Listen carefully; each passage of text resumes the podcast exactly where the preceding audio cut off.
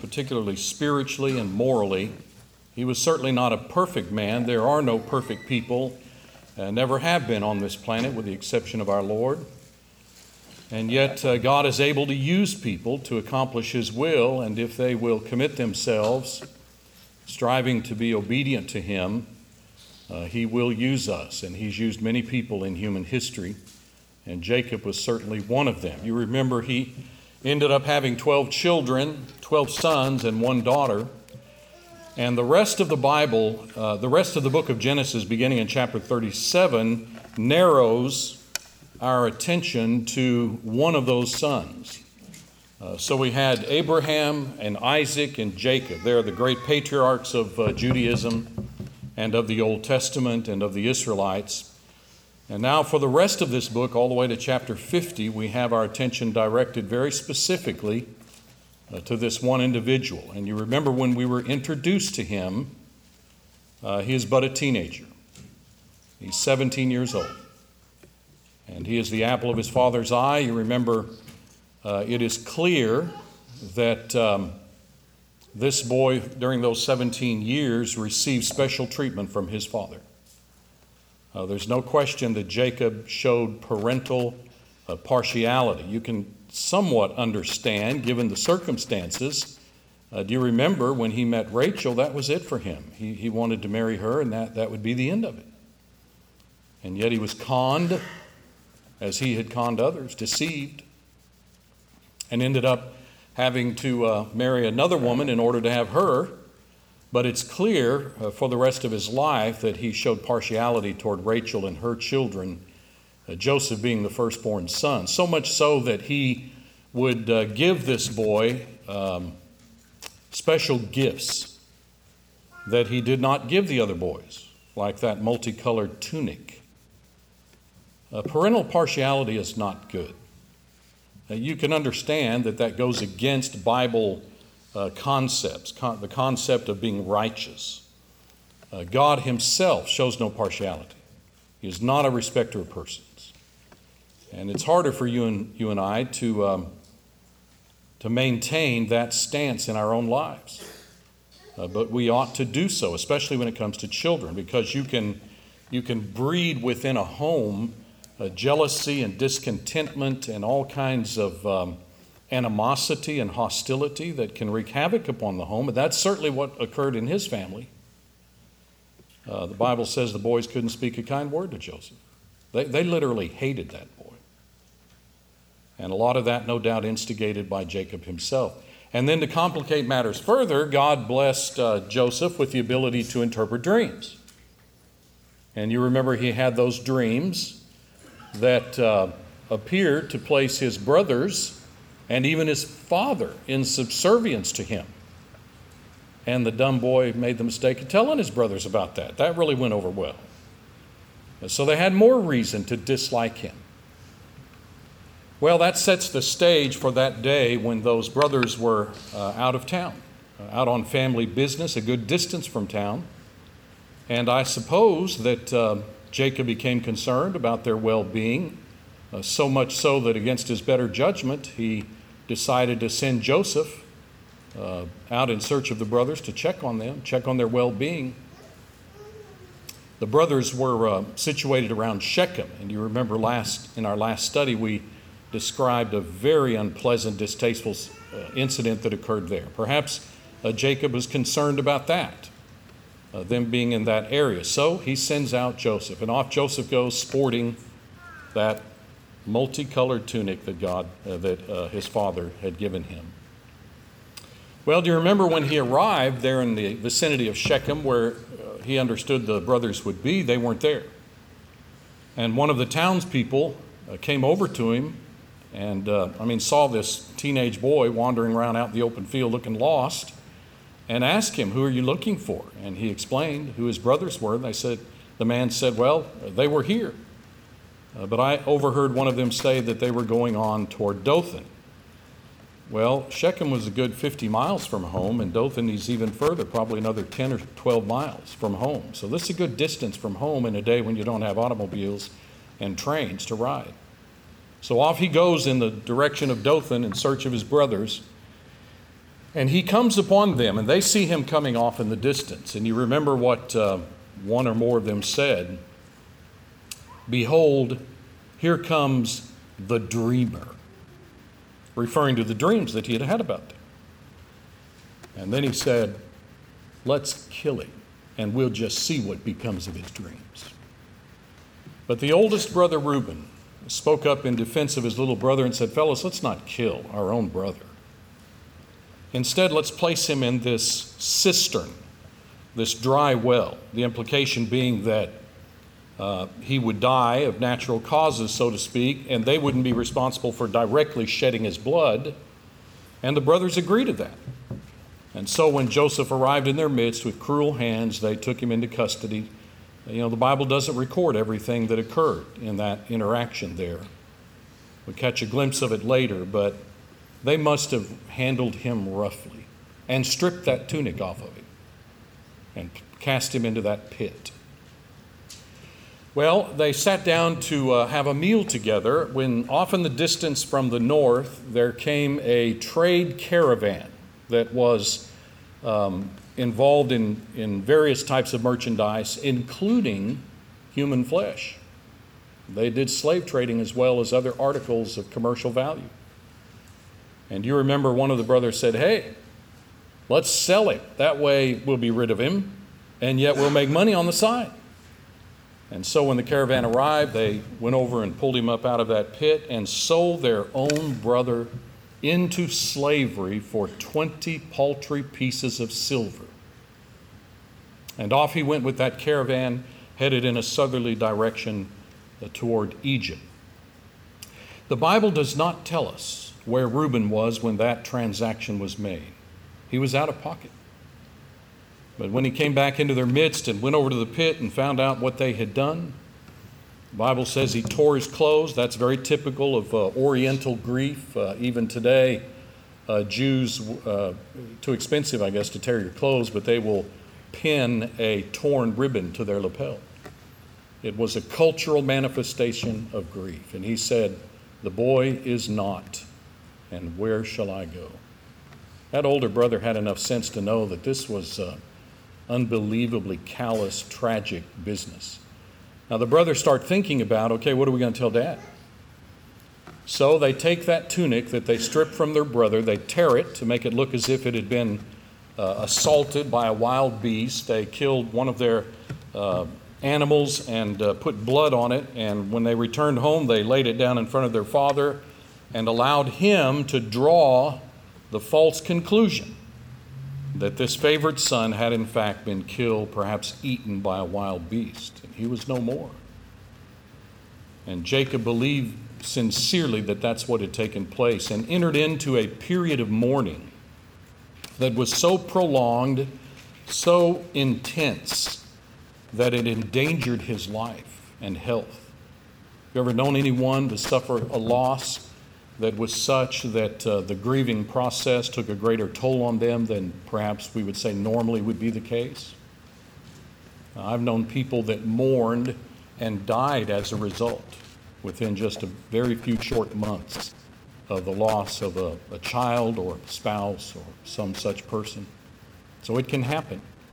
And his sons gathered around their father and tried to comfort him, but he refused to be comforted at the loss of this treasured, favored son. Well, you remember how the Bible describes that this caravan uh, took him on down into Egypt. Can you imagine what it must have been like the first night that they encamped on their way to Egypt? Uh, sitting around the campfire, perhaps, Joseph there, bound, no doubt. He must have, you know, been listening, thinking somewhere out in the darkness my dad's going to come and save me. But it didn't happen. And when he finally arrived in Egypt, he was placed on the auction block and sold into the home of a high ranking um, Egyptian official, uh, Potiphar, you know, the term that's used to refer to him, uh, translated in our uh, English versions, uh, officer, is the um, Hebrew word for a eunuch. And uh, this concept, of course, is very odd to the American mind, probably to the whole West, less so to the Eastern mind. Uh, but a eunuch was a person who voluntarily gave up his ability to function sexually. And the reason why individuals in antiquity would do this is because of what it brought them. Uh, it would bring them high positions in government, high positions, especially in, uh, in connection with the royal family. And there were other circumstances that they could benefit from. So they, you know, they had their future secured. They were financially and in, in terms of position in life uh, set for the rest of their lives. And so there were people that were quite willing to make this sacrifice. And that's the term that's used to refer to Potiphar. Well, you can't help but wonder if perhaps that helps to explain to some extent the behavior of his wife. Of course, the Bible says that even as, as a teenage boy, Joseph was a handsome, handsome fellow. And the Bible records for us the fact that uh, Potiphar's wife, on several occasions, made sexual advances toward Joseph. Now, what do you suppose would be the mindset of a 17 year old boy in that predicament. And knowing what the Bible teaches and how God created the male to function and his interest in women, really in unique ways that women do not have for men. And here he is out of his homeland, and yes, he's been traumatized by being thrust into a foreign, unfriendly cultural environment. Here is a woman that's offering herself to him. Well, God gives us a little glimpse into his mind and lets us know exactly what's going on inside this boy. When on one of those occasions she made advances toward him, he once again rejected those advances and made this statement, chapter 39, verse 9 How could I commit this great wickedness and sin against God? Isn't that interesting? He doesn't say, uh, you know, sin against my master, offend my employer or my slave owner. Uh, he doesn't say anything about concern about his own parents. No, this boy is concerned about offending God. So, doesn't that tell us that that's what was holding this boy together? He'd been yanked out of his homeland, yanked out of his childhood, yanked out of his, his family, his culture, his language thrown into this hostile environment where, by the way, he's, he's treated as a slave. And uh, we don't, I think, fully fathom what a slave went through in ancient times. And yet, even if he's lost just about everything that gave him meaning, stability in life, he didn't lose his religion and the morals that came from that religion. He didn't lose his relationship, his connection to God. Now, that was established at some point during that 17 year period of his childhood. How many of our young people need to take a look at Joseph and realize, I don't care how young you are, when life is coming at you and you have all kinds of options and possibilities, is your number one concern to stay in a right relationship with God and please Him, even if it brings great hardship into your life and causes you to turn down many options that most people, most young people, would jump at. Well, do you remember one day she caught him indoors alone? All the other estate workers were outdoors. She once again made advances toward him. But this time he turned and did what Paul urges uh, men to do in such a scenario in 1 Corinthians chapter 6 flee fornication. Boy, he did that. He turned and ran, and she obviously reached out and grabbed for him and caught his outer tunic. And he felt the tug, and so he just let it slip off his, his body, and he ran on outdoors. And she used that article of clothing to bolster her concocted claim that, as a matter of fact, Joseph had come on to her, perhaps even implying rape. And when Potiphar got home that evening and she told that story, it's clear from the text he believed. He believed she was telling him the truth. And consequently, he had Joseph consigned to prison. Now, notice that this boy has gone from being so severely mistreated by his own brothers that they sell him as a slave. He endures a period of time in which he's functioning as a slave. Now he's put into prison. How would you expect him to conduct himself at this point in life? You know, it'd be easy at this point in life to say, you know what? What good is it to follow God? What's it done for me? Slavery? Now being in a prison? Where's God? How many people go through suffering and hardship, pain, illness, loss of loved ones? I mean, you just go on and multiply all the things that we all have gone through in life, and many of us have. The younger you are, the more you've got coming down the pike. Just wait. How many of us um, have questioned whether or not maybe, maybe our religious uh, convictions are, are cockeyed? Maybe they're not really true. Why would God let people who are trying to follow Him and attend services regular and live the Christian life? Uh, why, would be, why would we have to go through things that are excruciating, either physically or uh, emotionally? And there's never any indication in the Bible that Joseph uh, um, wrestled with that. You don't seem to see any indication that he faltered. In fact, he so conducted himself in, in prison that the warden placed him in charge of other prisoners. So, see, he, he's conducting himself in such a way that he's noticed by the top officials and they elevate him even in the midst of prison. And that brought him into contact with a certain classification of inmates, uh, those who had been in the former employ of Pharaoh himself, but because of infractions or insults for some reason or another, uh, Pharaoh sent them to prison. One morning he came in uh, to their midst and look at his attitude. You know, talk about a Christian attitude. It's not, oh man, you know, how are you guys doing? I had a rough, light, rough night's sleep, and aren't you guys sick of this prison? I cannot believe we're here. Nothing like that. He was focused on them. They're looking visibly uh, depressed, and he says, What's the matter, fellas? What, what's going on? Notice that concern for their situation rather than his own. Now, you remember the. Um, the butler spoke up first. Um, the term cupbearer refers to an individual in, uh, who, who is essentially a poison taster. Uh, you know, all of these monarchs in ancient history were fearful of assassination and so forth, so they would have their food and drink uh, tested.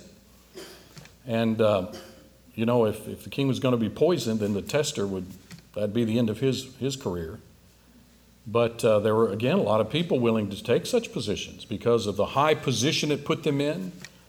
And um, that was his role. And for whatever reason, he had been consigned to prison. And so when Joseph asked him and, and his colleague there why they were so visibly despondent, uh, he spoke up and he said, Well, I've had a dream.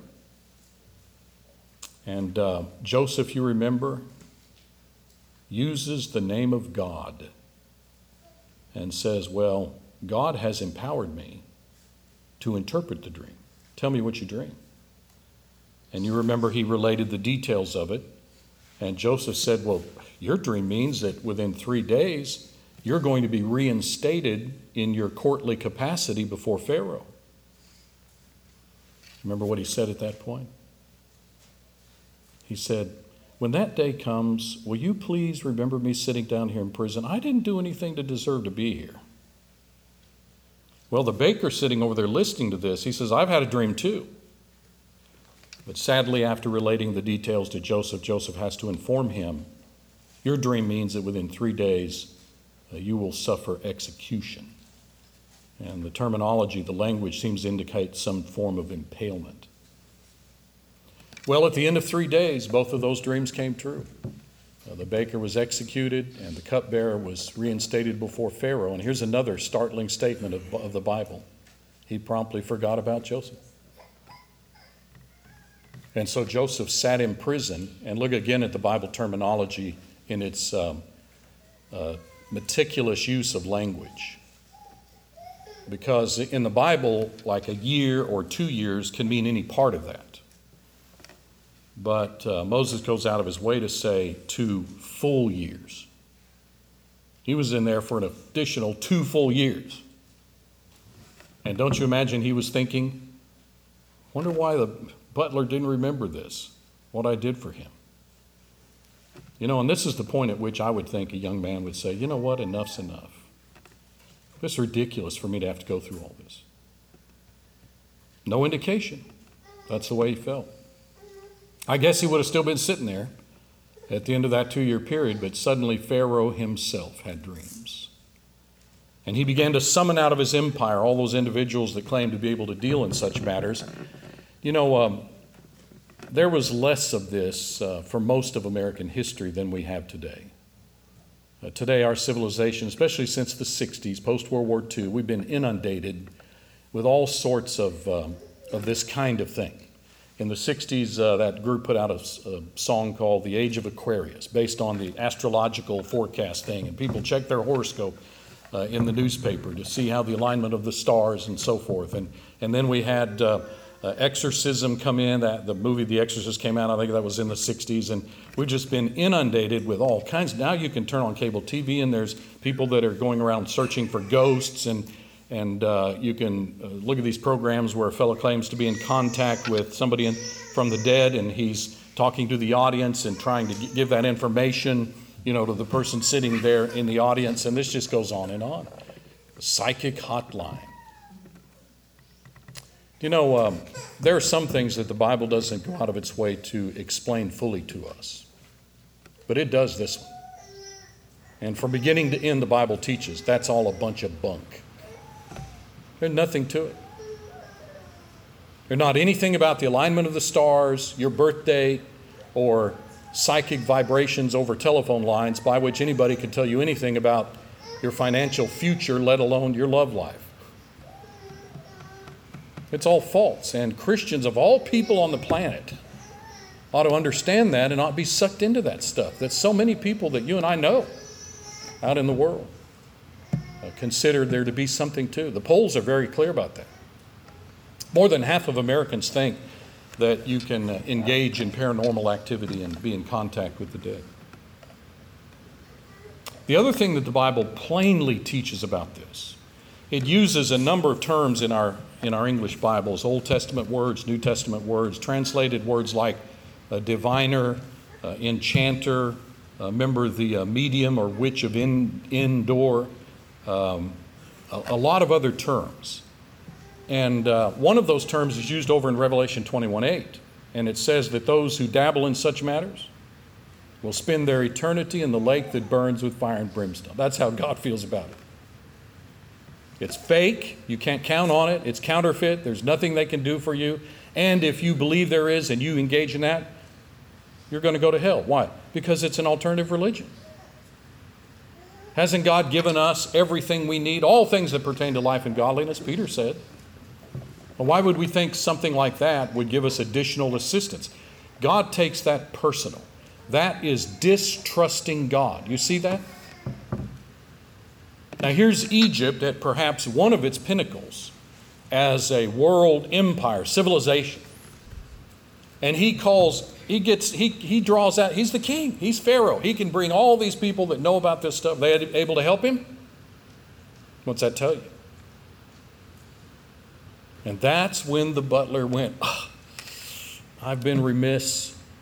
There was a fellow in prison a couple of years ago that interpreted my dream and the baker's dream and they came true pharaoh said you go get that fellow so they went to the prison system to retrieve him and to show you something of the prison system of that day, they had to shave him, clean him up, and put some clothes on him. See, if you went to get somebody from prison today, you'd say, okay, shut off your color TV and your air conditioner and follow me, something like that. That's not the prisons of antiquity. They were dungeons, harsh, temperature not regulated. And they weren't interested in feeding prisoners well just keeping them alive. No restroom, no toilet in a prison system like that. So they clean him up and stand him before that ancient monarch. And Pharaoh says, I understand you can help me. And once again, you get another glimpse into Joseph's um, mentality, his attitude, his psychological state. He, he, in essence, says, Well, there's a God. Well, Pharaoh believed in many gods. Joseph uses the name of God, what, five times in this little discourse that he has with Pharaoh and makes the point there is a God, he's the God of heaven, and he has empowered me to interpret dreams. You know, remember Daniel uh, came back at Nebuchadnezzar and said, you know, you shouldn't put all your all these guys to death. They might deserve it, but you're asking them to do something they really can't do. But there really is a God. And he has enabled me to do it. So you remember Pharaoh related uh, the dreams. It was kind of a two part dream, one involving cows and one involving heads of grain. Remember, lean and fat. And uh, Joseph said, Now, this is the same dream. It's told in two different forms in order to emphasize the certainty with which this is going to take place. Now, let me give you the, the application and the details of it. He said that first seven years of, um, for the next seven years, as the parallel to those uh, fat cows and, and thick, heavy grain, that's an indication of seven years of agricultural productivity that will be so uh, tremendous. I mean, the, the, the, land will produce bountifully here in Egypt. And what, uh, but, but at the end of that seven year period, there's going to be another seven year period. And this will be one of deprivation, famine, hardship, and suffering. And what you need to do during this first seven years of plenty and prosperity is a, appoint a governor who will be responsible for mobilizing the nation and stockpiling all of the surplus produce in order to prepare the nation for that seven year period of hardship. And that Pharaoh, that ancient Gentile pagan monarch, said, Well, who would be a better man for that job? than this one in whom the Spirit of God resides. That sounds like Caleb, who had another spirit in him. At that moment, he elevated this um, foreigner. Notice that. Egyptians didn't particularly ethnically like non Egyptians. But here's a Hebrew. He elevates this Hebrew who has been a slave and who has been a convict elevates him to what was essentially the top political post of the Egyptian empire, second only to Pharaoh in the sense that Pharaoh did not relinquish his throne. But he placed the empire under the direction and guidance of this new governor. He even uh, took off of his uh, hand the royal signet ring. Now, that's the ring that monarchs wore that were used to authenticate governmental decrees, send them forth with all the authority of the throne behind them. He took that off his hand, put it on Joseph. He placed Joseph in the second chariot. Know, that's the one that rides maybe slightly behind, but to the side of Pharaoh himself. Dressed him in royal Egyptian regalia, changed his name, gave him an Egyptian name. Astounding. He's been through many, many years of hardship. And yet, uh, now that things are looking up, he meets and marries uh, an Egyptian girl. And they end up having two children, two sons. Remember the day that first little boy was born? Wow, the Bible, you know, God um, being who He is, he gives us all kinds of substance in Scripture that it's our responsibility to dig out. He names that little boy Ephraim. We say Ephraim, which means um, one who causes to forget. Why in the world would you name your firstborn son forgetting? Well, we don't have to wonder. He tells us. He says, Now God is allowing me to forget. And look at the two things he lists. One, my, King James has toil. Look closely at that word. That could have just as easily been translated my trauma, my hardship, tribulation, stress, anguish. Okay? What's that tell you he's been going through? And, he says, now I can start to forget maybe, my father's house. Do you not see that this boy has been tormented all these years by thoughts of dad and home, not permitted to finish his childhood? His dad never came searching for him and to rescue him. And now that he's in a position to go anywhere he wants and do what he wants, he shows no interest in going and checking on dad. Why? This boy feels he was betrayed in the worst possible way by his own family. And he has gone through so much in life, so many hard knocks, so many, you know, this boy had psychological and physical scars that were permanent in his life. So much so that he names his first child Forgetting. Now maybe I can forget some of what I've been through. And he wasn't over it when the second boy was born either. He names him Manasseh, which means forgetting. I'm sorry. That was uh, Ephraim. Forget uh, Manasseh means productive or fruitful. And again, he explains God is enabling me to be productive in the land. And look at this. You ought to underline this in your Bible of my affliction. You would have, you would have thought he'd say, I'm now able to be productive in the land of my opportunity and, and uh, all of these wonderful blessings that I enjoy. No. He's still calling Egypt the land of his affliction and names his son accordingly. So we weren't there to see everything that boy went through, but those two decisions to name his children accordingly tell us loads, volumes about what this boy has been through. During that first seven years of plenty, he uh, engages in his governmental responsibilities in fine fashion. He mobilizes the nation, does everything that needed to be done in order to prepare for the period of famine that was to come. At the end of that seven year period, sure enough, the seven year period of uh, affliction commenced. And it was truly severe. In fact, the Egyptian population began crying out for governmental assistance. And um, Pharaoh said, Go see the prime minister, the governor, uh, to be dealt with. And Joseph acted shrewdly in all of those dealings as uh, one would expect him to do. He was a conscientious and uh, proper thinking individual, I think. Well, do you remember was during that period that uh, this famine was so extensive that it, its tentacles reached way up into Palestine?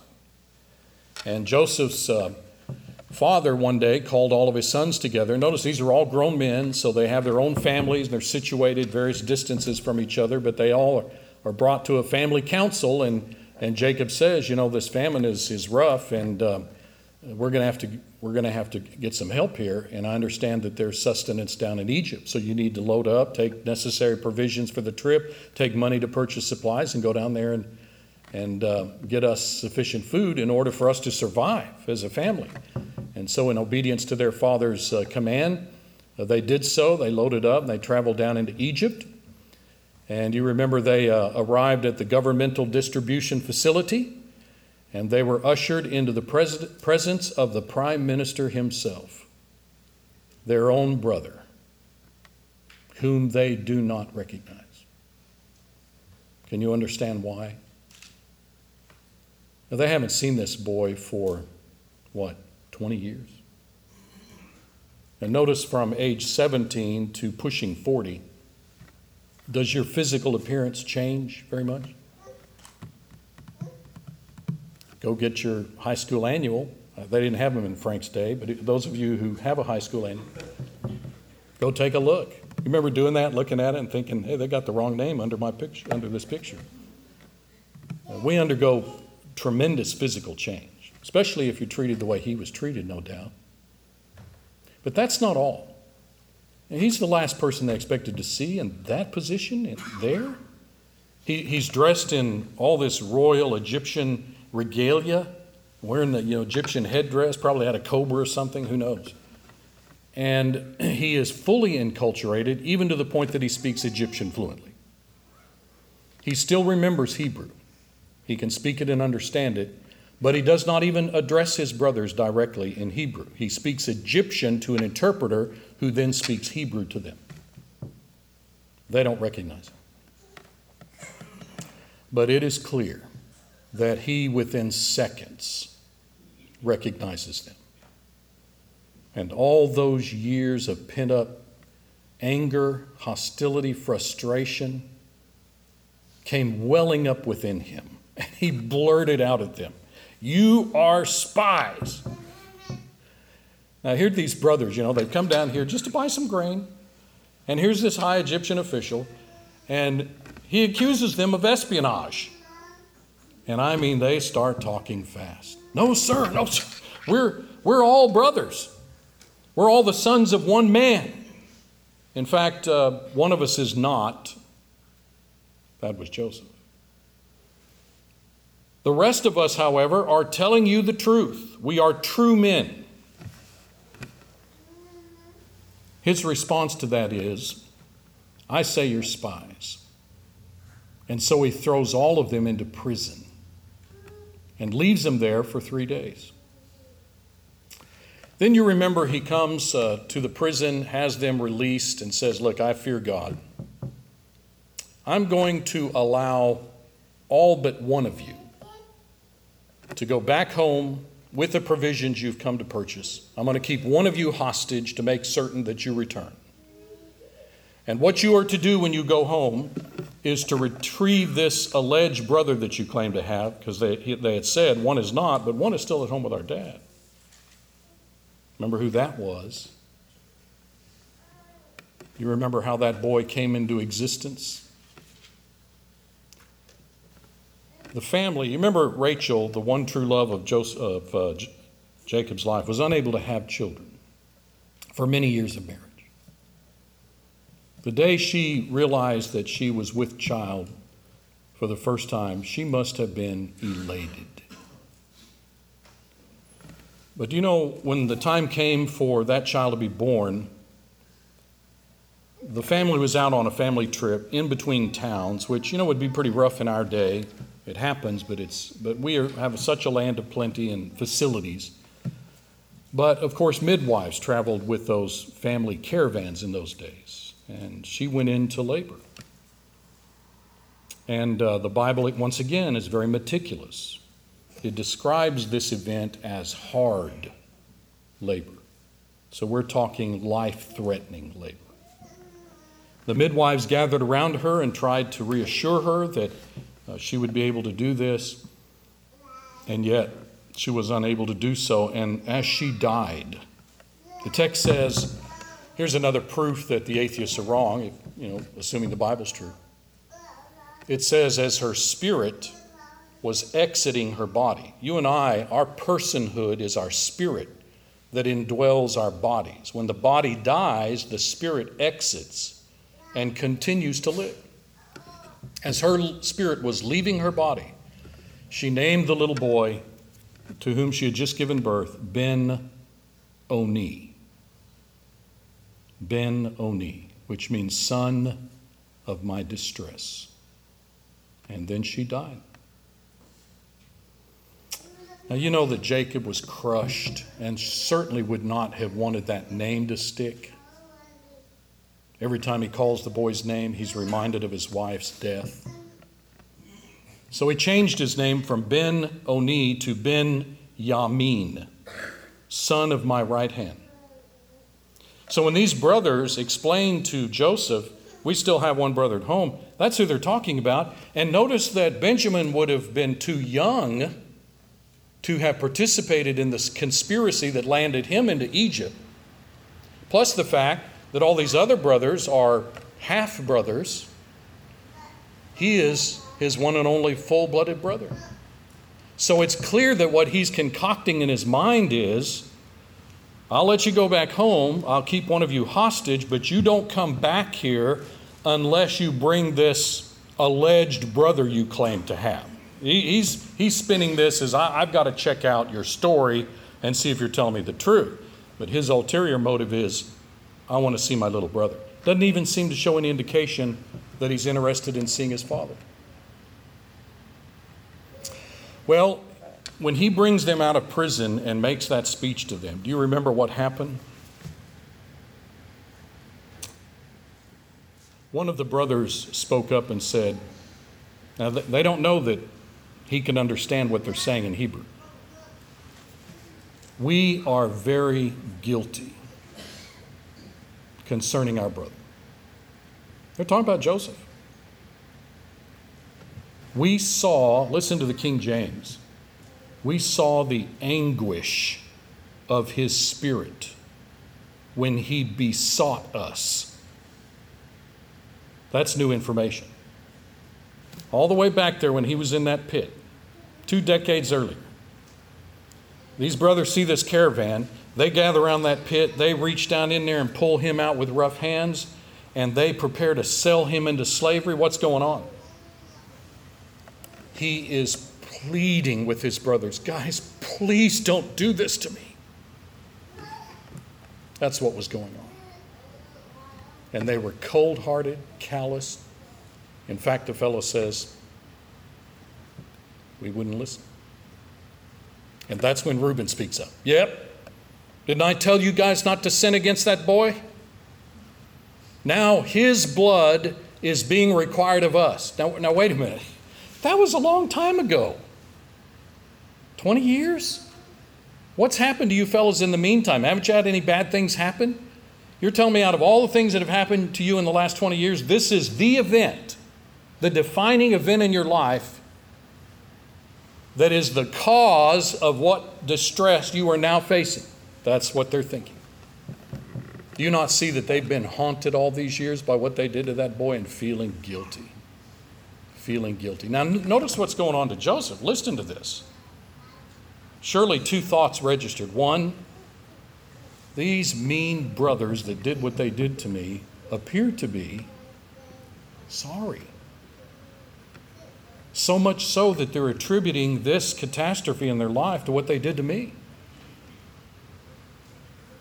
And for the first time, he realizes they weren't all against him because Reuben spoke up and said, I tried to keep you guys from doing this.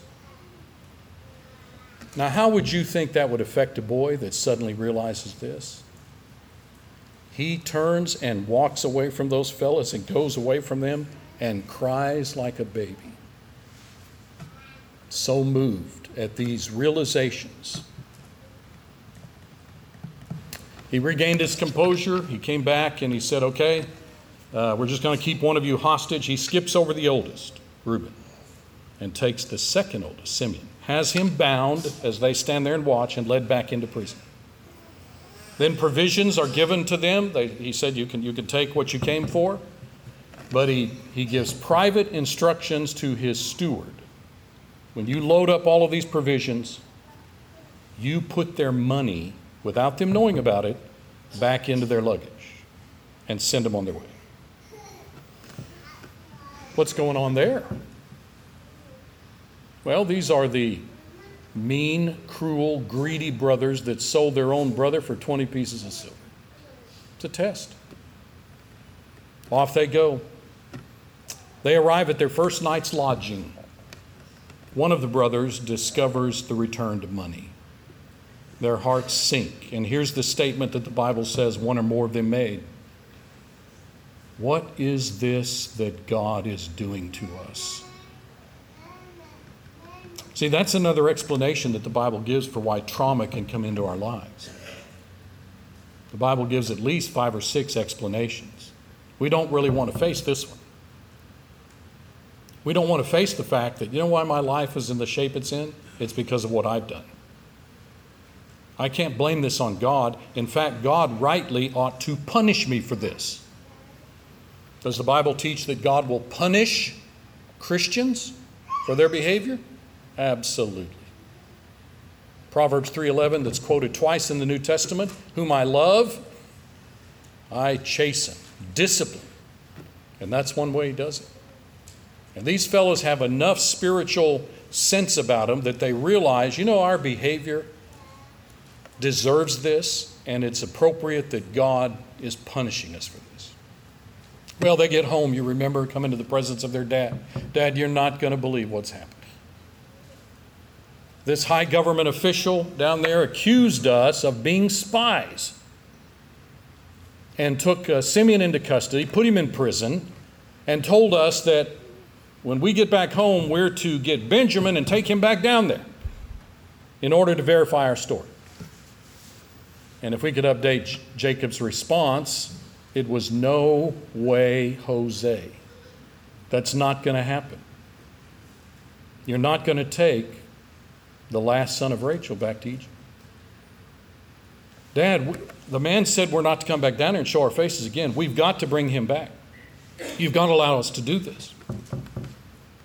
Jacob said, It's not happening, and I would like to know why you told that man you had a brother back here at home. Did your mother ever say anything like that to you? Don't you know when to keep your mouth shut? Why did you tell those people that? They said, Dad, how did we know that if we told him we had a brother, that he'd make us go get him? We were just trying to demonstrate that we were telling the truth. Well, they try to convince their father, but he's having none of it. And so they finally just go on about their business, go back and, and do the work that they would do with their families and so forth. And over a period of time, we're not told how long, provisions get low. Jacob calls them all back together and says, You're going to have to go back down there in order to get provisions. They said, Dad, we're not going if you don't allow us to bring Benjamin. The man said, Don't show your faces here again without him. And once again, Jacob hit the ceiling, was upset about it. And do you know that um, one of those boys stepped forward and said, Dad, Reuben, actually, as you would expect, the most mature, he said, if you will, uh, if you'll trust the safety of, of this lad to me, I will see that he gets back to you. Otherwise, you can take my two sons and kill him. He was giving a strong guarantee that he would do that. Well, against his better judgment, he realizes that the whole family is going to go down if we don't get provisions. The, the, the famine was that severe. And so he allows them to just take the boy. In fact, he says something to the effect if this causes me to go to my grave, so be it. So be it. So they hurriedly gather together the provisions for the trip. They get money to purchase more supplies, and they take the money that had been returned in their luggage previously. They hurry back down into Egypt. They arrive at the governmental distribution facility, but there they receive most disconcerting instructions you are to proceed to the private residence of the prime minister himself. Now that shook them up. They thought, this is fishy. Uh, he's either going to attack us and put all of us into prison, something's not right. But they obeyed the command, the, the instructions, and they went uh, uh, to his private residence. He was not there, I think, at the time. He was involved in governmental duties, but when it came time for him to return, apparently uh, at about noon, noontime meal, uh, he comes into their midst. And the first, uh, first thing they did was bow down to him, just like those dreams predicted. And the first words out of his mouth How's your dad? Is he still alive? They said, Dad is alive and well. And then he sees that 19, 20, 21 year old boy, his little brother. And he kind of chokes out something to the effect, you know, may God be merciful or bless you, my son. And he turns around and leaves and shuts the door and cries. So moved at the sight of this little brother after all these years. He didn't cry over the other brothers, but he cried over that one. He gives orders for Simeon to be brought out of prison has them all seated to be fed. He gives private orders uh, to one of these servers. You heap five times as much food on, on Benjamin's plate as all the other brothers. Once all of that is achieved, he says, I'm going to let you leave, but he privately instructs once again his steward, this time to take his silver chalice and to hide it in the luggage of the youngest of those brothers, without any of them knowing about it. He allows them to take the provisions that they had come for. And by the way, they confronted, before Joseph came home, they confronted uh, the head steward and said, Hey, we want you to know last time we were here, we paid for those provisions. But when we got home, when we got out of town, we discovered our money, but we promised, we paid. So, see, they passed that test. And the fellow said, Don't worry about it. You know, God must be blessing you. So they allow them to leave with their provisions and with Benjamin. And they must have gotten out of, out of the city limits and thought, We made it. We made it. But you remember Joseph sent his attendants out in hot pursuit, and they overtook that caravan. And he even told them the speech to make. The gist of it was you were to say to them, How, why in the world would you steal from my master who's been so good to you, treated you so right? He makes the speech. They say, We haven't done anything wrong, but here, go ahead, check our luggage. Because you didn't need a, a Miranda or anything like that, you know, or a search warrant. And so they work, the Bible goes out of its way to tell us they start with the oldest and work through the luggage. And when they get to that youngest boy, horror of horrors, there's the silver chalice. They take him into custody, and Joseph had told them to tell the brothers, We're not going to hold you guilty. You go on back home, and he will be responsible for his own actions. He's trying to get rid of them. He knows they're not guilty. He knows Benjamin's not guilty. Well, you think they're going to go and face their dad? So they just follow these officials back into town, brings them back into the presence of Joseph. He doesn't want them there, but he keeps up the charade. How dare you steal from me uh, when I've been so good? He, they hadn't stolen from him. One of the brothers steps up and says, Sir, please don't be angry with us. Please, I, I need to explain something to you. We had another brother and his demise nearly killed our dad. And if we don't get this boy back to him, it will.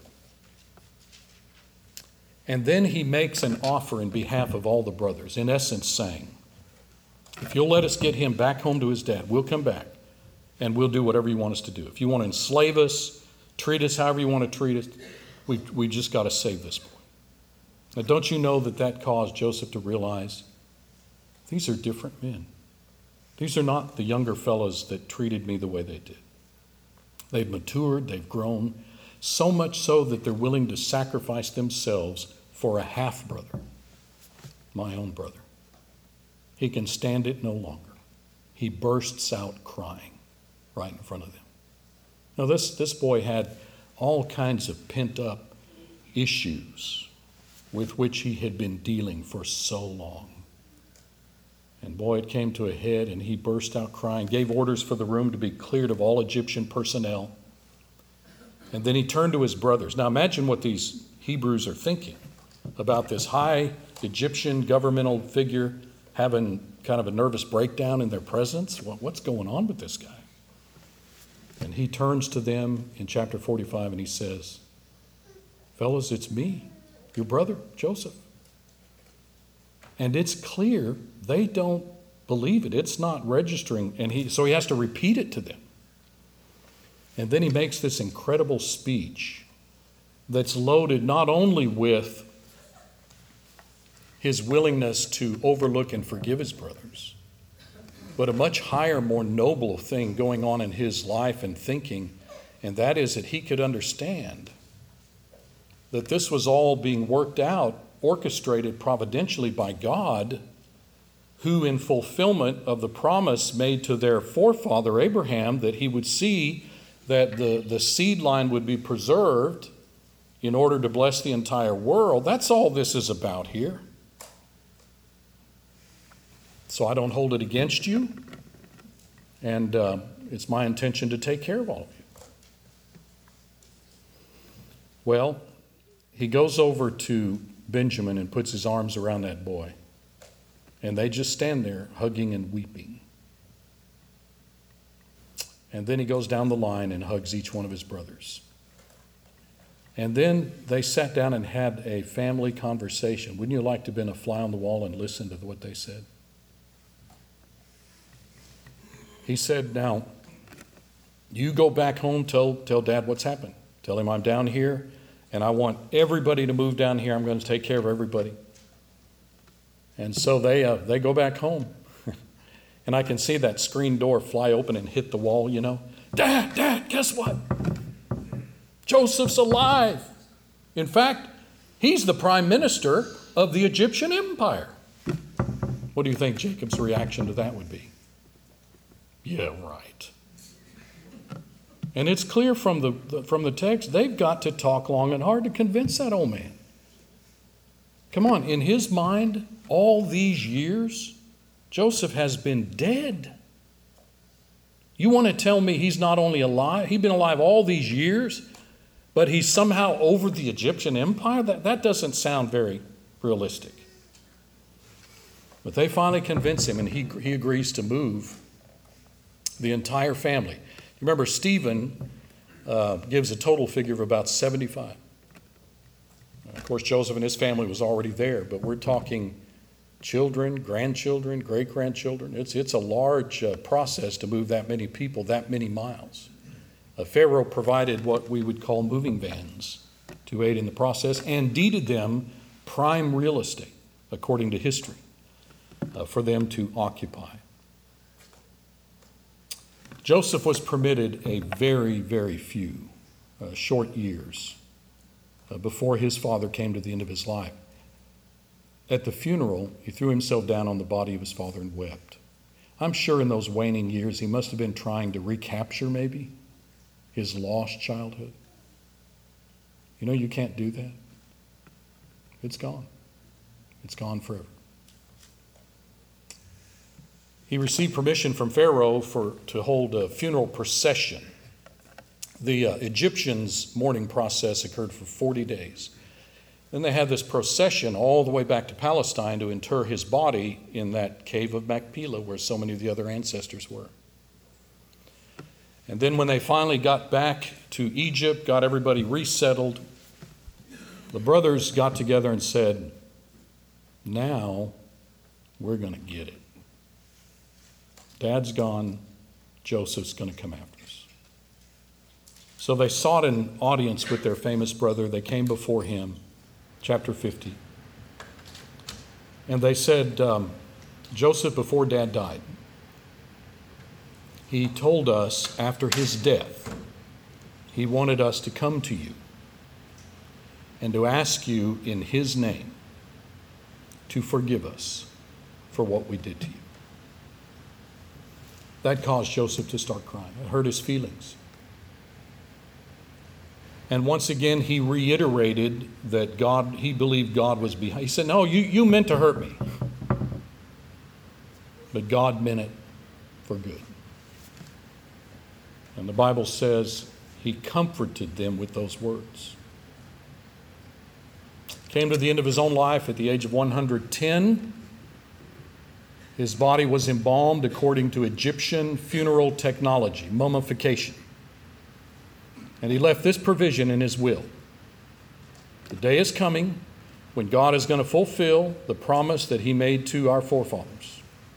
He's going to give us the land of Canaan. When that day occurs, I want my body disinterred here in Egypt and transported to the promised land and reinterred. That's fulfilled in Joshua chapter 24. They did it many years later. All right, we have uh, 65 books to go, which we'll work on next opportunity we get. What would you think if Joseph were living today? Would he be a Christian?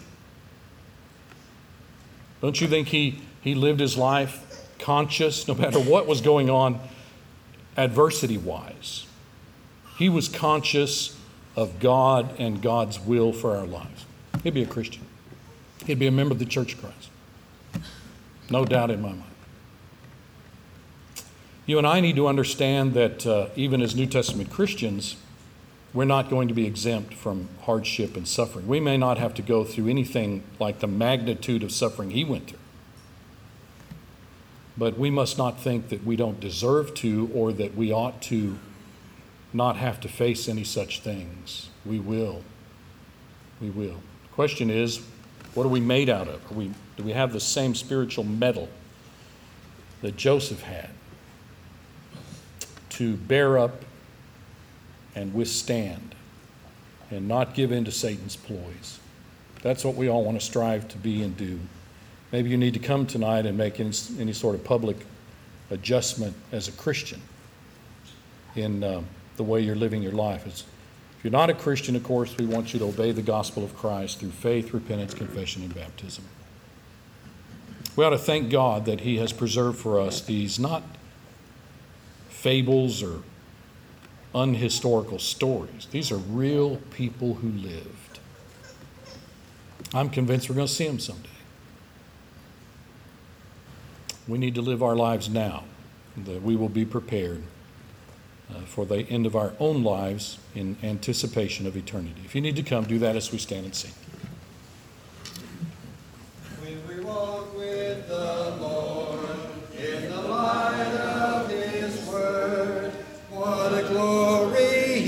Sheds on our way. While we do His good will, He abides with us still and with all who will trust and obey. Trust and obey, for there's no other way to be happy in Jesus but to trust and obey. Not a shadow can rise, not a cloud in the skies but his smile quickly drives it away. Not a doubt nor a fear, not a sign nor a tear can abide while we trust and obey. Trust and obey, for there's no other way to be happy in Jesus, but to trust and obey. But we never can prove the delights of His love until all on the altar we lay. For the favor He shows and the joys He bestows are for those who will trust and obey. Trust and obey, for there's no other way to be happy in Jesus but to trust and obey. Then in fellowship sweet, we will sit at his feet or will walk by his side in the way. What he says we will do, where he sends we will go. Never fear, only trust and obey. Trust and obey, for there's no other way to be happy in Jesus but to trust and obey. Please be seated. If you have not had the opportunity to partake of the Lord's Supper, it has been prepared here for you. You'll come up to the front. As we sing this next song, you'll be served. You will, turn with me to 208. 208.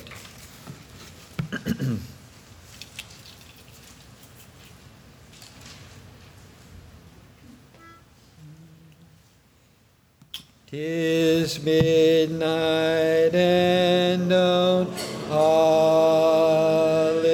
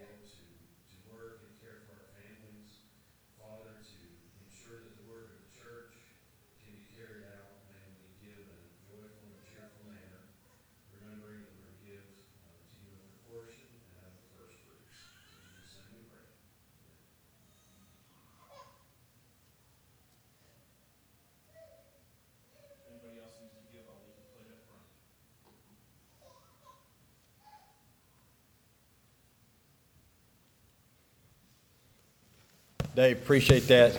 I didn't know how you were going to get that whole story in, but you did a good job. I mean, we appreciate it very much. Never get tired of listening to those old stories in the Bible.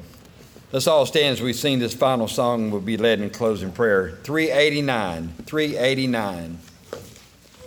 Hilltops of Glory. Homeward rejoicing, I tread life's way. Higher I'm climbing each passing day. Hilltops of glory now rise in view, where all shall be made new. Hilltops of glory. I now can see. Oh, brother, won't you come go with me? Safe on the mountains I soon shall stand, hilltops of glory land.